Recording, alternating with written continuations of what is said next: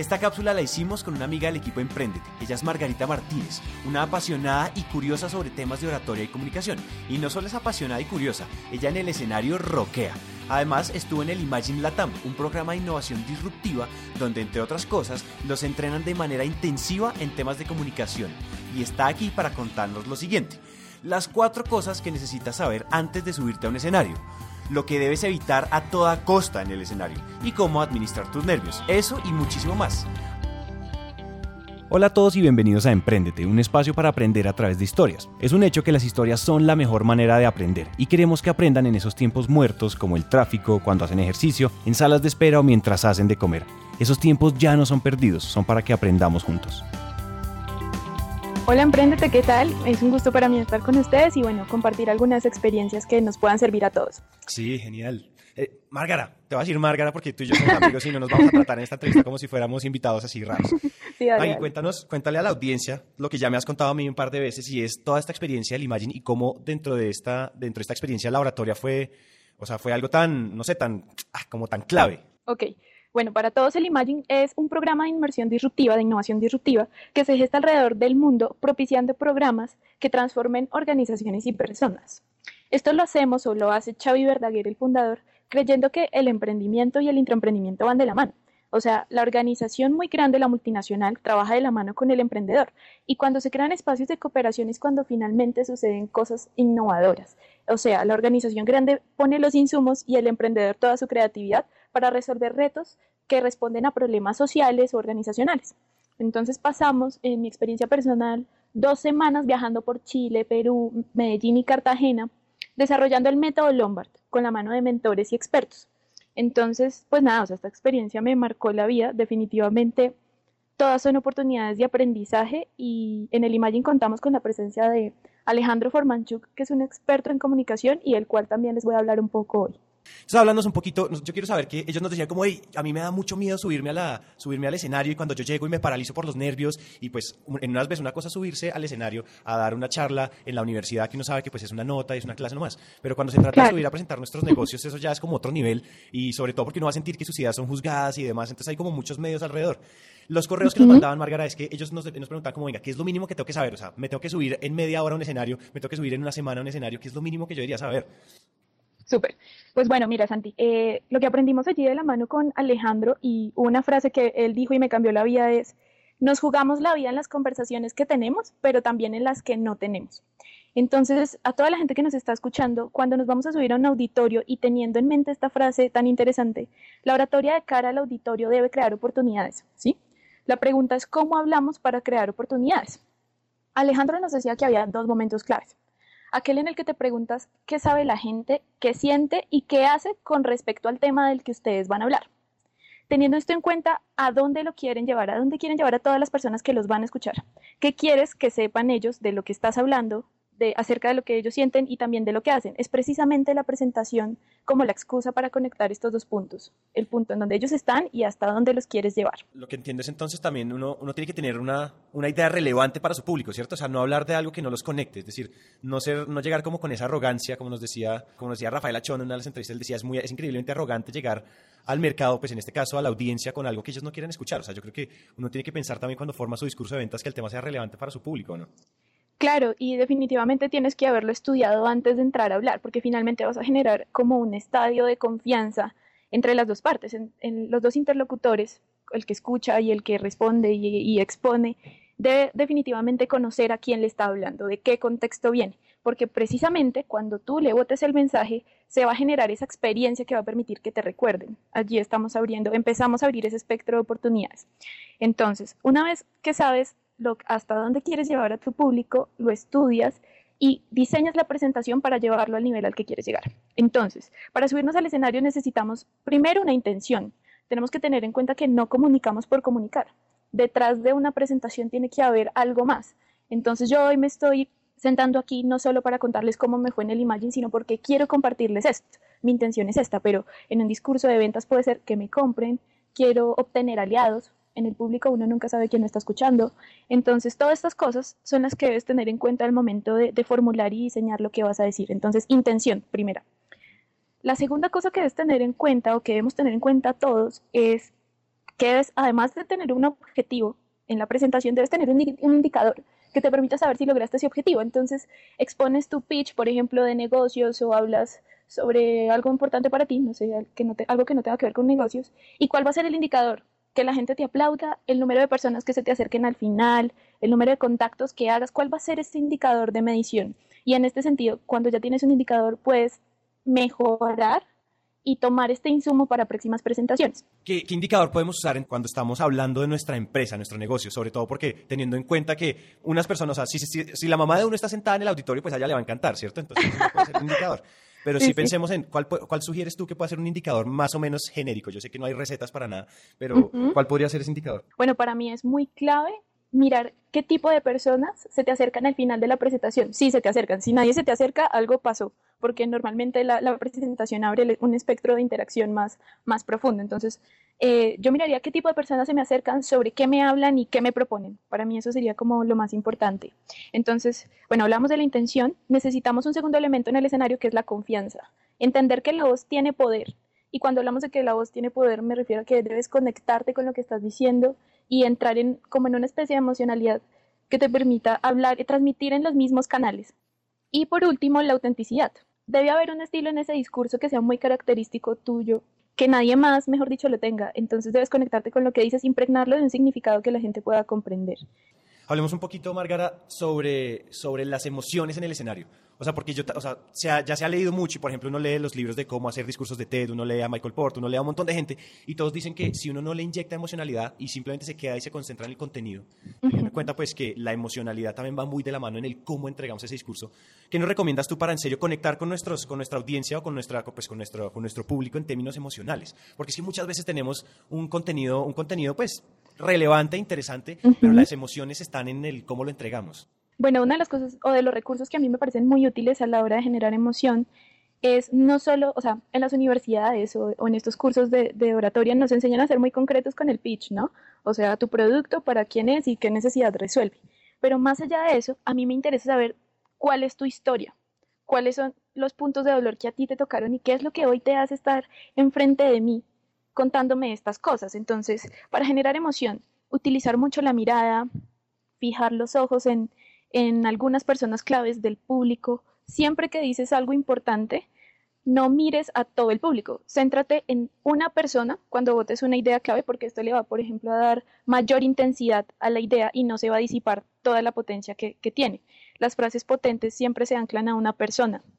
Eh, habla despacio, porque finalmente esto no es una charla para sí mismo, es para otro, y uno a veces toma por sentado que los demás lo están entendiendo y habla muy rápido y uno no se da cuenta de estas cosas. Entonces, bueno, modular el tema de la voz y también para generar emoción puede ser interesante hacer algunas preguntas. No se recomienda hacer preguntas al público si todavía no te sientes cómodo con él, ¿sí? Porque esto puede jugar como en contra de lo que tú quieres. Eh, sí, de acuerdo, porque a veces queda uno como, como medio fuera del lugar, como mosco en leche, una pregunta y, ay, levanten la mano y nadie levanta la mano y queda uno como, uh". Sí, total. Y el tema que te decía, o sea, tenemos tres elementos, intención, confianza y autenticidad. La autenticidad te genera confianza, ¿sabes? Porque finalmente nadie más sabe acerca de lo que tú vas a decir. Entonces, tienes información en tu poder que es única y sobre la cual nadie te puede juzgar a priori. Entonces, la autenticidad también es este sello personal que le pones a esta información que le vas a dar a la persona y que va a hacer que, que te recuerden, que lo recuerden yo recomendaría, yo recomendaría también pensar en qué es lo que lo define a uno, ¿no? O sea, todos tenemos historias, todos tenemos historias interesantes que contar, todos tenemos una personalidad diferente, una expresividad diferente, que es exactamente lo auténtico. La gracia es que, y que, y que además no se confundan con esta cápsula, señores y, señoritas, y es que nosotros no les queremos dar una receta en ese términos de autenticidad, no queremos dar recetas eh, dadas, o sea, recetas que se aplican una y otra vez, sino que en ese lado busquen como la esencia de lo que ustedes los hace diferentes. Si ustedes hacen muchas caras cuando se hablan, si ustedes son personas que les gusta hablar rápido, que les gusta tener, no sé, cierto tipo de dichos, o les gusta remitirse a su forma de ser, o a sus historias, o a su pasado, o a su familia. ¿Cierto? Yo creo que es también hablar de que, o sea, la receta es que no hay recetas, pero sencillamente si hay como unos pasos, si hay como unos pasos que deberían ser lo mínimo para subirnos a ese escenario digamos que el mayor indicio de que estás haciendo bien las cosas y de que lo estás comunicando bien es cuando todos estos tips que vamos a mencionar ahorita ya se convierten en algo inconsciente. Ese es el mejor estadio en el que puedes estar, cuando entrenas tanto y lo practicas tanto que se vuelve inconsciente. Entonces, para darle emotividad, eh, evitemos generar un discurso plano, o sea, escuchémonos, grabémonos, perfeccionemos esas curvas melódicas. Entonces yo sé que cuando hablo lento es porque voy a decir algo importante y subo mi tono. Eh, hacer más pausas y entonaciones en palabras claves, usar palabras simples, que le puedas explicar esto que le estás transmitiendo a un público objetivo, que se lo puedas explicar a un niño. Y recuerden que el discurso es mucho más emocional que lógico.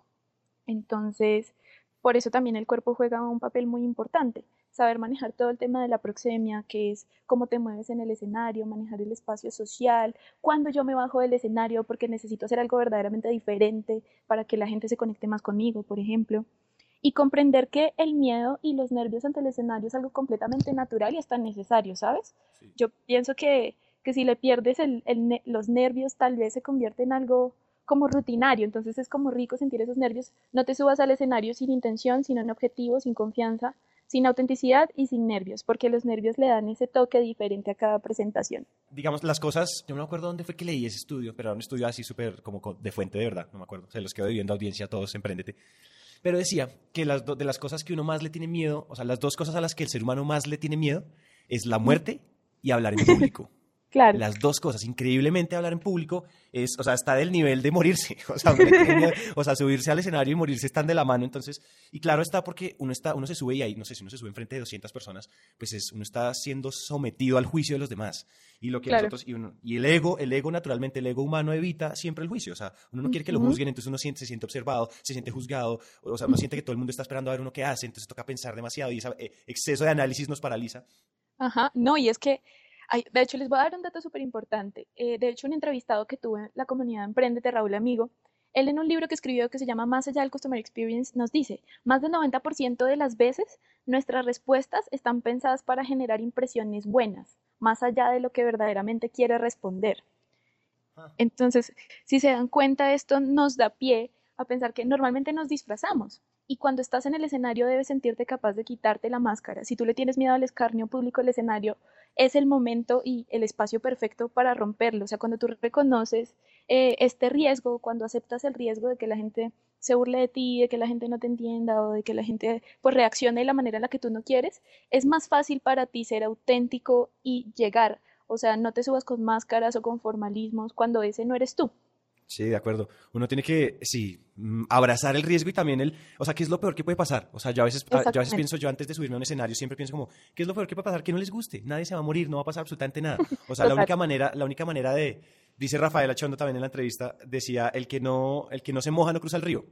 Entonces, si uno no asume el riesgo de salir y exponerse frente a las 200 personas, frente a las 1000, 2000, 20 personas que uno, a las que uno les vaya a hablar, si uno no se expone, pues no, no vamos a saber si soy bueno, en qué tengo que mejorar, qué, hice bien, qué hice mal. Uno no va a poder entregar ese mensaje. Y créanme que todos, todos ustedes tienen un mensaje espectacular que entregar, solo que no saben de pronto cuál es, o no saben cómo entregarlo, o les da pena entregarlo.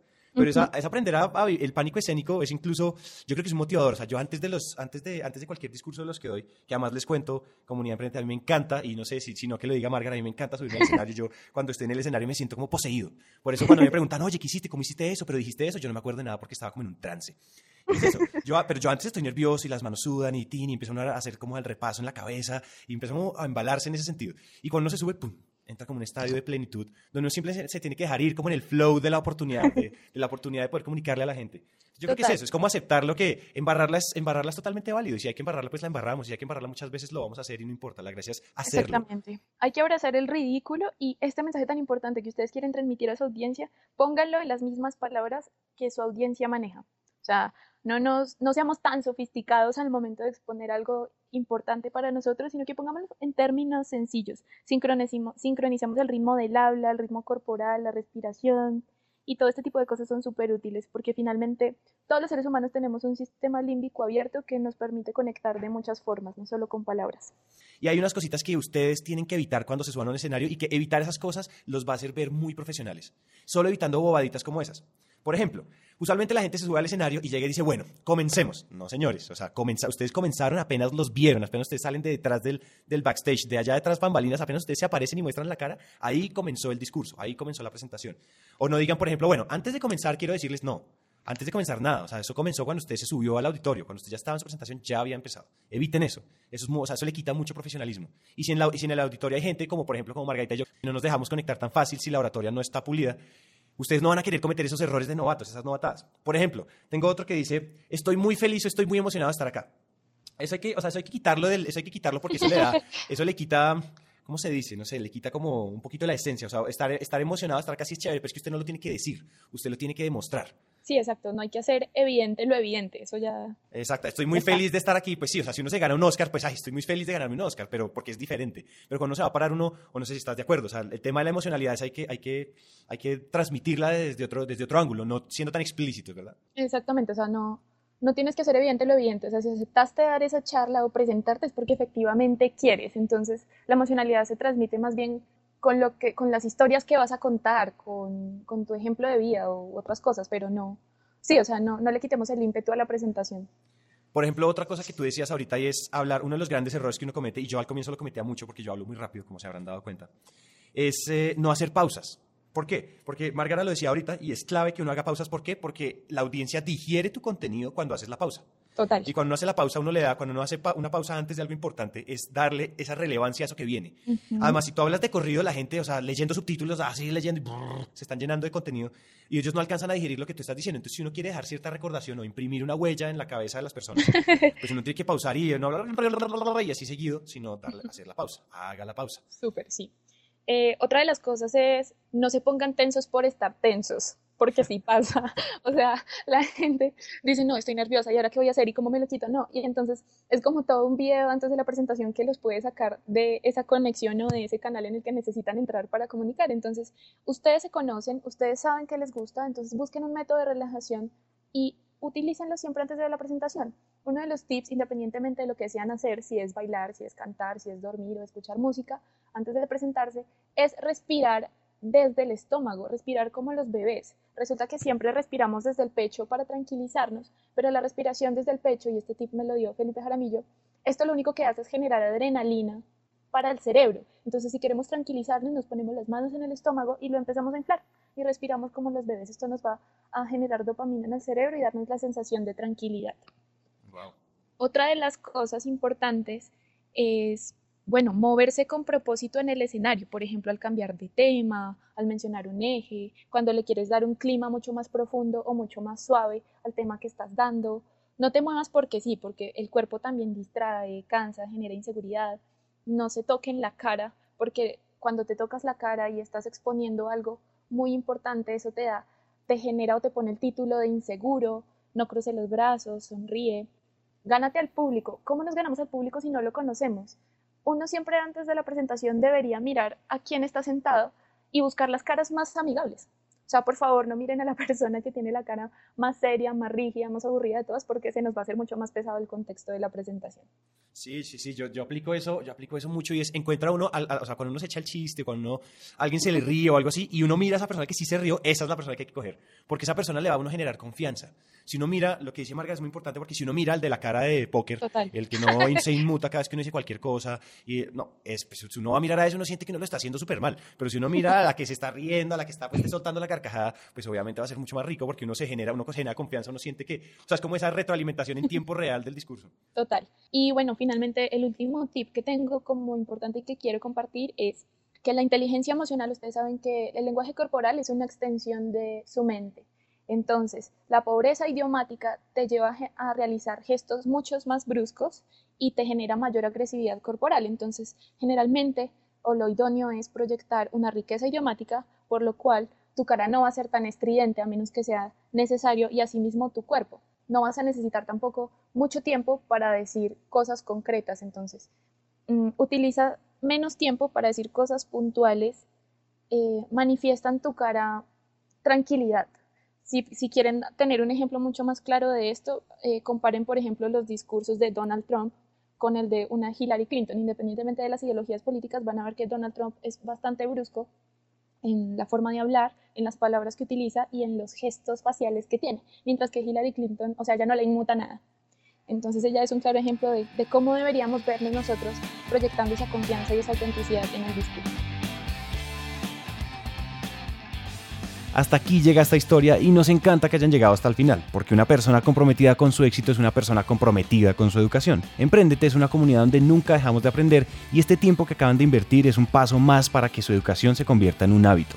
Y recuerden que de cada mil personas que nos escriben nos tomamos un café o hacemos una llamada con por lo menos 100 de ellas. Así que dejen la pena y escríbanos por WhatsApp.